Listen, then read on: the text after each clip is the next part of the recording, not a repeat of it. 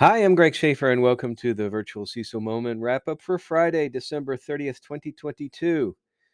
Ohio Supreme Court says insurance policy does not cover ransomware attack on software. This comes to us from Jurist.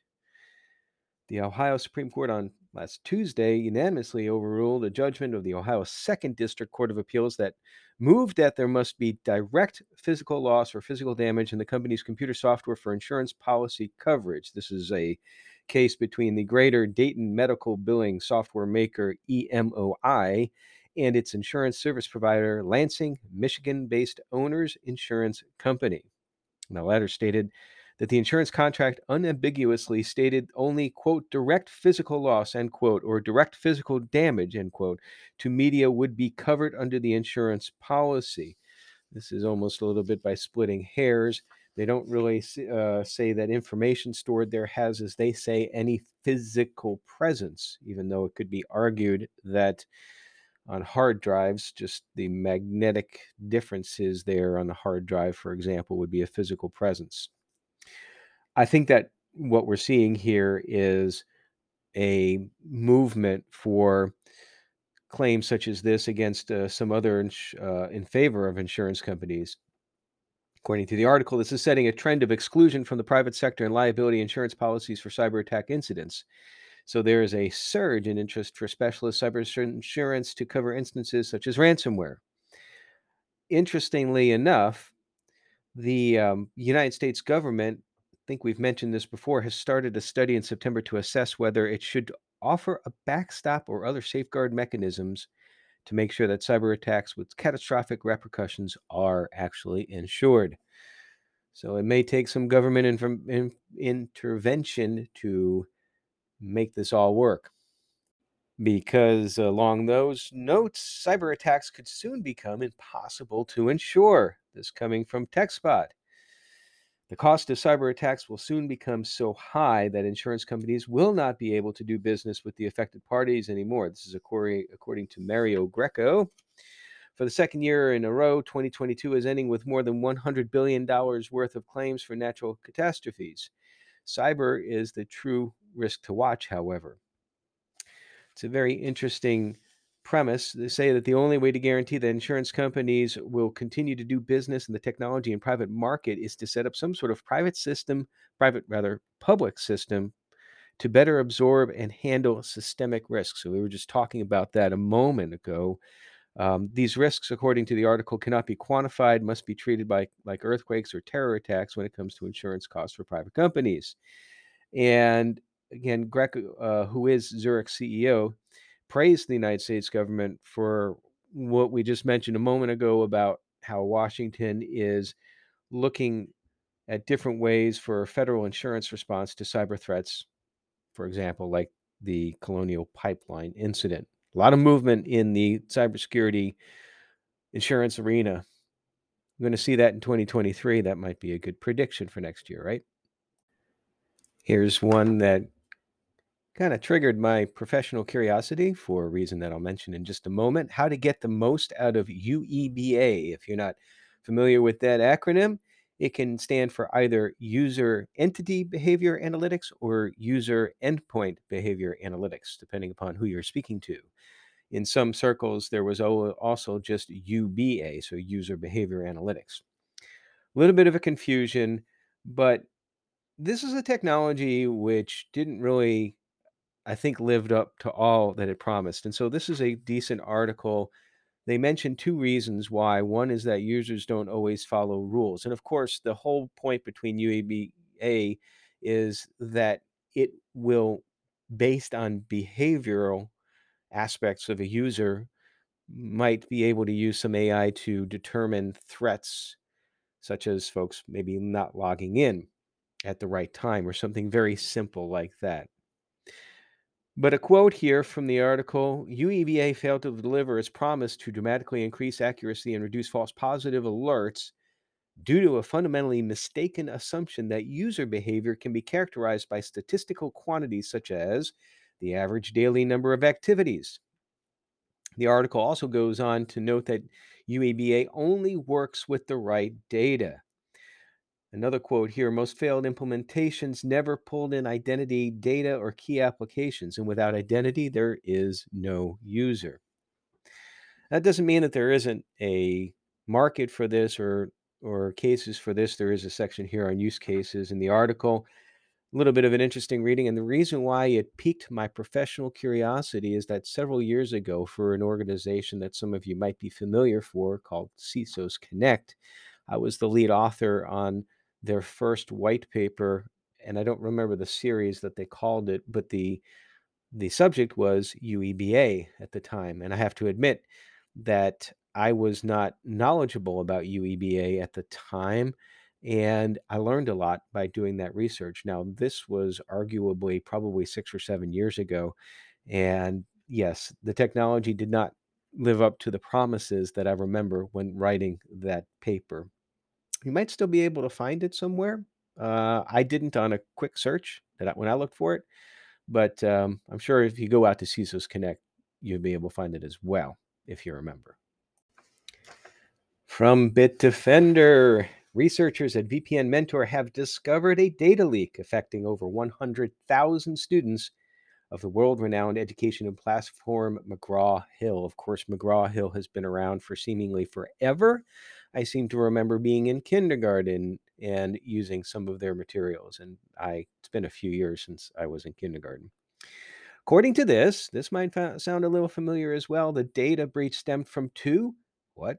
Unsecured Amazon Web Service S3 buckets belonging to the online education platform. Leaked over 22 terabytes of data and over 117 million files. So let's dig in a little bit deeper here. What do we have in the files? Here they say that the exposed information includes Excel sheets listing student names, email addresses, and grades. Files showing students' completed assignments, grades, and performance reports. Files showing syllabi from teachers, reading materials for courses, and private digital keys and source code from the company. Now, researchers advise students or individuals who are concerned about the breach and how it may directly impact their privacy to reach out to McGraw Hill for more information. And then today's final article comes from Forbes Six Ways to Pivot Hiring Strategies to Attract Cybersecurity Talent. This is authored by Christian Espinosa, who is the author of The Smartest Person in the Room. And longtime listeners might remember that he was on with us two months ago November 1st, 2022 is a very interesting conversation. I would encourage you to go out and check that out. But his article here is talking about cybersecurity talent and hiring and some some strategies and ideas and I really pinged on this because my firm is in the middle of recruiting right now and you know, ironically, one of the candidates early on asked, Well, what is your ideal candidate? And without missing a beat, I said trainability. Looking at someone that has the basis to be able to train them in what we need to have done, and also it will help them on their growth trajectory. So, some of the items that Espinosa talks about here in his article really resonated. The first thing he mentions is really interesting here. Um, this is according to a survey that the soft skills were at the top of the list, followed by cloud computing, security controls, and coding skills. And I, I think that that is very, very telling. I think that that gets into the trainability area. So I want to go through the six that he has listed here. Number one, learn from past hirings, whether successful or not. And this is true. You just because a previous hire didn't work out the way that was planned, that's okay. There might be some things that you can pivot on as far as uh, your strategy for hiring going forward. I've gone through that before, but sometimes, I, for whatever reasons, new hires just don't work out. And I've been on both sides of the equation for that um, in in my career, and it's a lot of times it's no fault. I used to um, think that, particularly in one situation where it wasn't the best fit that I was in for a little while, um, that maybe I could have vetted the organization a little bit better. But in hindsight, I really couldn't have. So um, this leads us to number two: why in the the touch point when you're talking with your um, contact at the place that you're applying for. I don't want to use the word interview because, as Espinosa says here, an interview is a conversation. This is something that both you and the candidate can learn from each other. I I eh, as I said, I'm in the process of this and and every touch point is a conversation. I don't believe in questions are just that. And if you've listened to the podcast, particularly um, the interview sections where uh, we bring on guests, I'll ask a couple of leading questions, but it always, always then turns into a discussion about something. It's not a simple one back and one forth. And so everybody learns something from that. In in in our episodes, I learn from the the guests that come on. I think that they learn from me, but then you all learn as well too because you're listening to the conversation and not just listening to facts.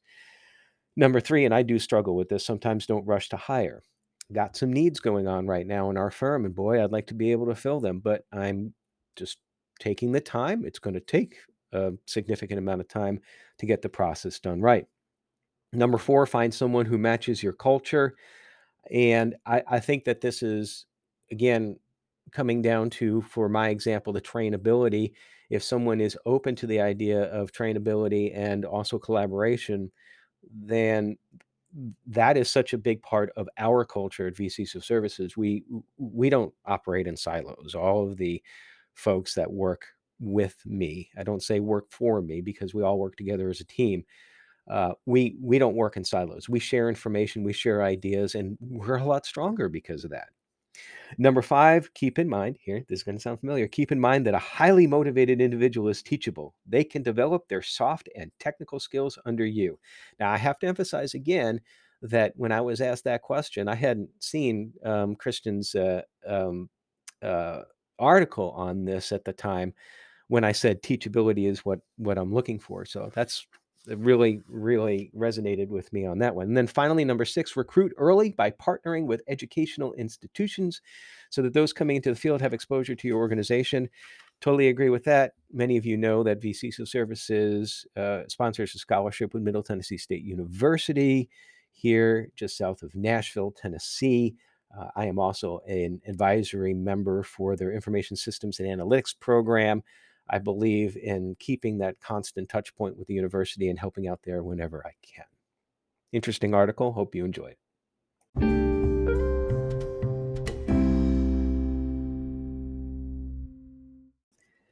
And finally, to end 2022 and to bridge into 2023, I have my predictions. You know that on Fridays, I have over the last several weeks been reading other folks' predictions and opining on them. I did ask on LinkedIn for some input on predictions. I didn't really get much of response there, so I'm not including any of that. But I'm going to go through ones that I've jotted down over the last week, week and a half. These are sort of unfinished thoughts. So if it sounds raw, it's because they are. The first one that came to mind was AI issues.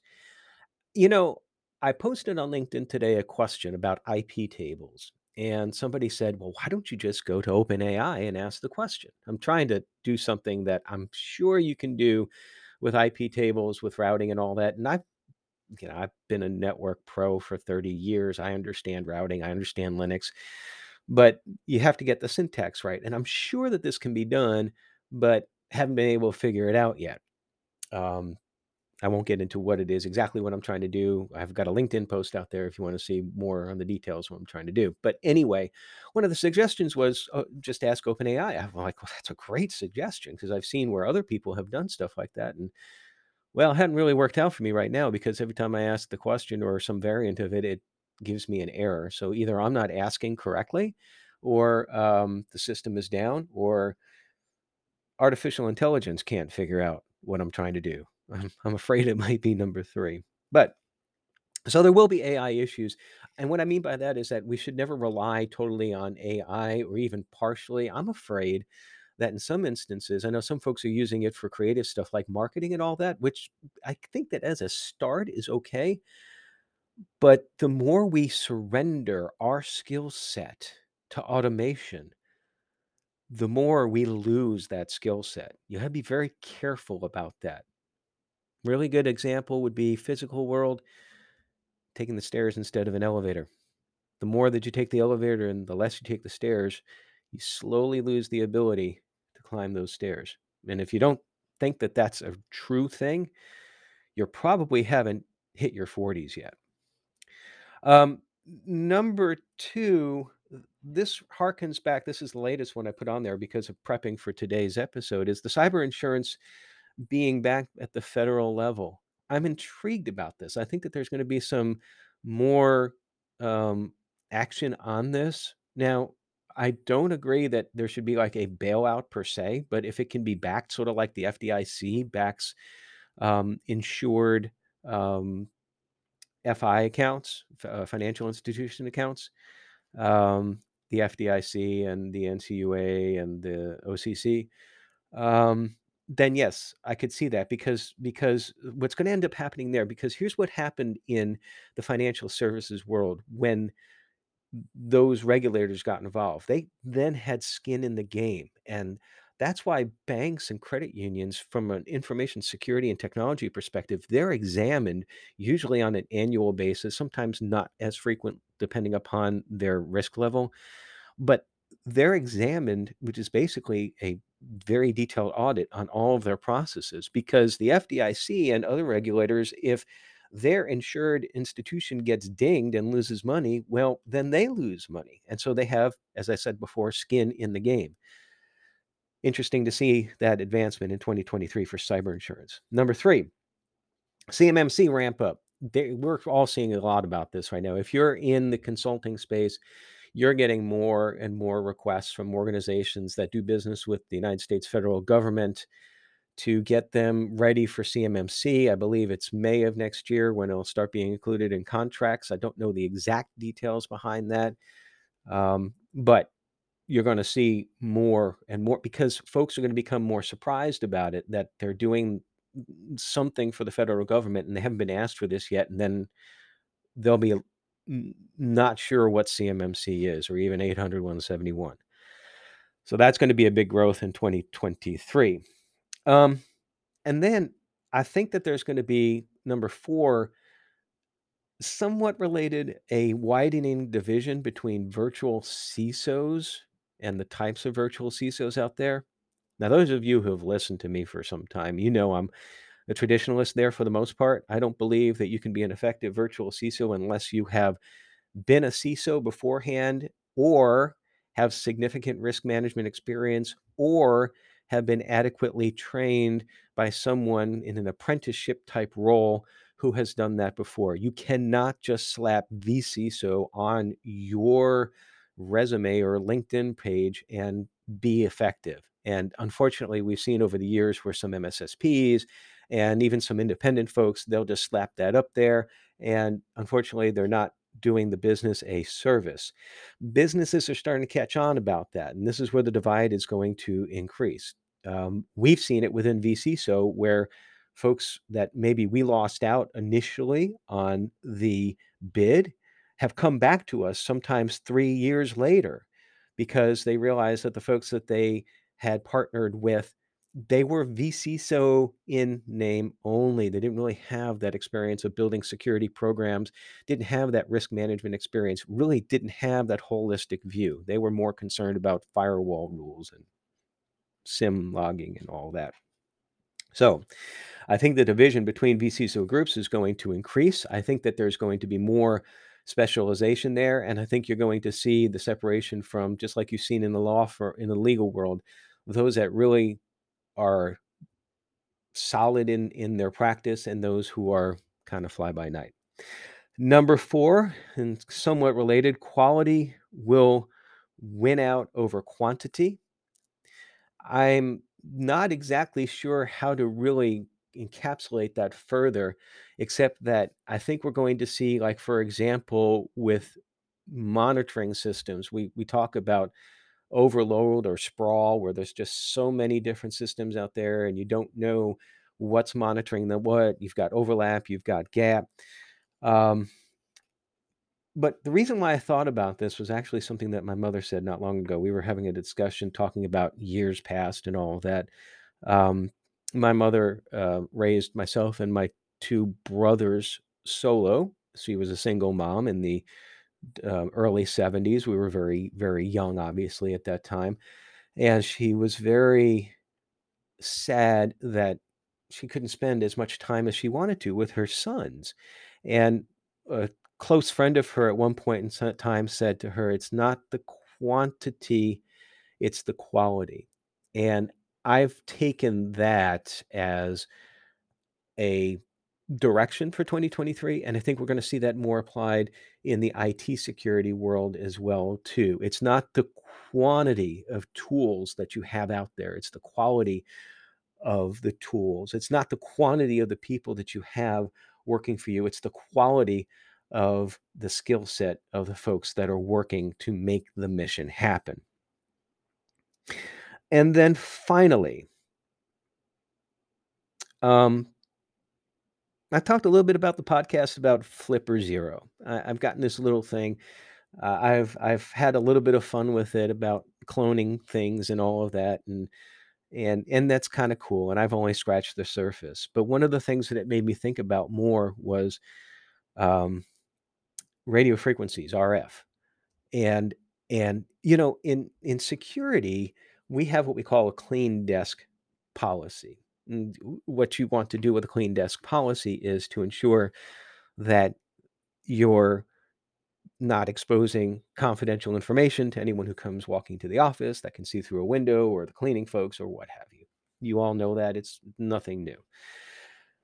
I, I think we might see some increased regulatory um, attention on clean RF environments like a clean desk environment.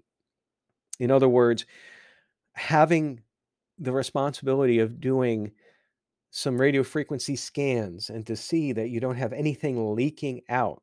In fact, we're going to be talking about that on um, Monday with our um, first episode of the new year, um, talking with Dave Evangelista, who not only has extensive experience in IT and information security in the financial services world, but he's also been in law enforcement and is very much uh, aware of this radio frequency threat. And it was when I was talking with him when we were recording that episode that I had that epiphany that, yeah, businesses maybe should do a little bit more with regards to understanding their radio frequency environment.